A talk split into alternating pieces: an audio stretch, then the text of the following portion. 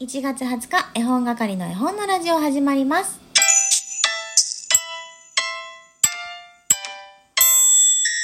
んにちは、絵本係のまこです。この番組は絵本つながる言葉、命をテーマに活動している絵本係が絵本の話をしたり、絵本じゃない話をしたりする12分間です。今日もよろしくお願いいたします。今日は水曜日ということで新コーナー、この絵本とあの歌というものが始まります。と言ってもね、お便り一通も来ていませんので、今日は私が紹介しようかなと思います。どんな内容なのかっていうと、まあ、絵本とね、この歌があリンクするなって思うものを教えてねっていうことなんですけども、例えばこの絵本にあの歌がぴったりだとか、この絵本読んでるとあの歌聴きたくなるなとか、この絵本とあの歌なんか似てることとこがあるなとかね。そういったものをお寄せいただければと思っています。でね、えーこれはねなかなかパッと出てこないと思うんですよ。なのでこう生活している中でこう見つけたらまた教えてくださいという長い目で見ていこうと思います。3ヶ月ぐらい経ってもね一通も来なかったらちょっとコーナーをね、えー変えていこうかなとは思っているんですけれども。で、え今日ね私が紹介する絵本は小学館から出ております。吉田直久さんイラスト。斉藤凛さんと浮丸さん著書の「春と秋」という絵本です、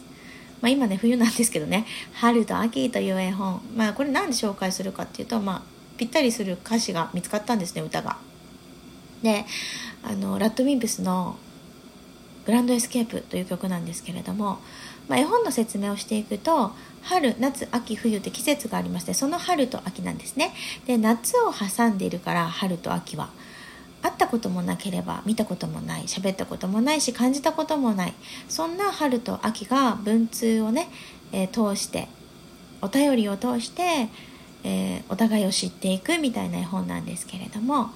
えーラッドウィンプスのねグランドエスケープ天気の子の歌なんですけどねその中の歌詞にあのどこだったかな？春は違った春は出てこないんだ。夏だ。夏と秋なんだけど夏は秋の背中を見てその顔を思い浮かべる。憧れなのか恋なのか叶わぬと知っていながらみたいなね。みたいなっていうか、まあ、そのまま歌詞読んだだけなんですけどそういう歌詞が出てきてああなんか重なるねと思ってね。今日は私新たな挑戦をしようと思います。それはさんからお寄せいただいたお便りもできるだけ弾き語っていっちゃおうかなと思ってます。まあご迷惑かもしれないけど、私ね、やりたいと思ったらやるタイプなのでやります。ね、今ね、ライブ配信とかですごく弾き語りされてる方が多くてね、いいな、いいな、私もやりたいなと思って。でもライブでやる勇気はちょっとないので、収録の方で失礼いたします。まあ、 JASRAC 申請とかもあるので、もしかしたらすぐ上げられなかったりするのかなとは思うんですけども、まあ、やってみようということで歌わせてください。 RADWIMPS でグランドエスケープです。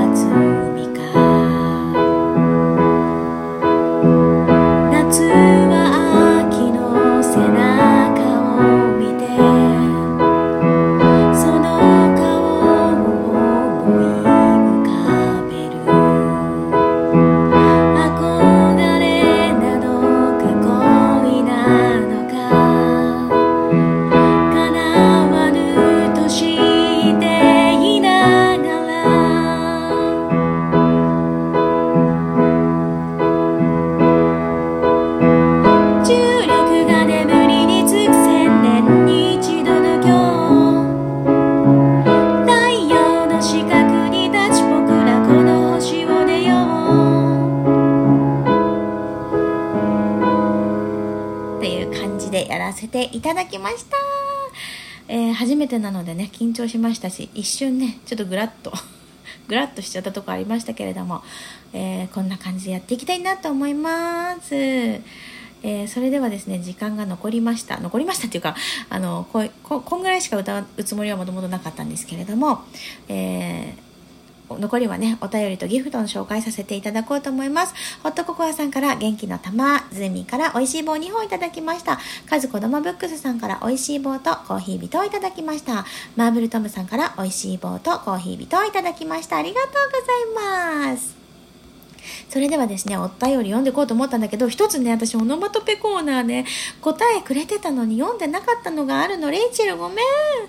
えー、今週のオノマトペの答えを送らせていただきます。冷蔵庫から納豆パックを取って蓋開けてフィルター取って納豆かき混ぜてタレ入れて彼氏入れて彼氏じゃない。からし入れてもう一度混ぜて箸で伸ばしてるどうだろう正解だよレイチェル。ありがとう。ごめんね。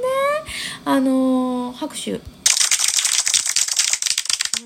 ってたくさん来ると下の下の下の方に行って見えなくなるんだよね。だけどあの表示される限界があって他のものがお返しトークで消えていくとまた再び現れるというその現象が起こってしまいました。お便りねどんどん読んでいかなきゃいけないよね。ごめんねありがとうございます。羊熊さんまこさんお揃い。何が？ですよね。振袖の色です。私も黒でした。レンタルでしたがと。あレンタルにも黒ありましたか。すごいすごい。お揃い嬉しいです。そして羊雲さんからまこさん私もやらかしました。は娘の保育園毎週布団のシーツと毛布だけ持ち帰って洗うのです。先週末いつものように交換していると他の親御さんが私より大荷物な様子にえーと思いよくお尻を見てみると掛け布団を持って帰持ってきてください。毛布も持ち帰らないでください。12月18日という張り紙が1枚あり、先生何度かお話しした時に教えてほしかった。娘よ、寒くなかったのか。せめてメインの掲示板にも張り紙が欲しかった。いろいろ思いがよぎりました。そしてまあ風邪ひかなかったし、いいか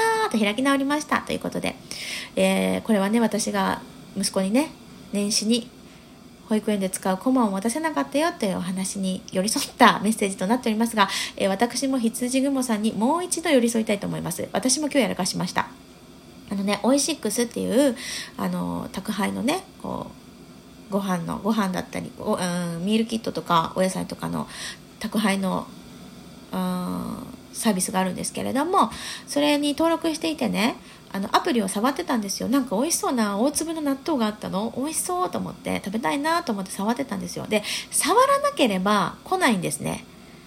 一応その会員さんには毎回準備されるわけですよ。こんなのどうですかっていうセットが。でそこから差し引きしてあの本当に欲しいものを選んでいくんだけど一切触らなかったら無視ということで見てないということであの届かないんですよ。なのに私納豆が欲しいと思って触っちゃったもんだからあのキャンセルするの忘れちゃって、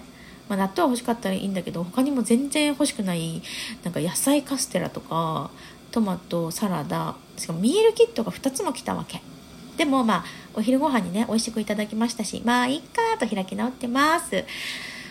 やっちまったなと思ってますよ。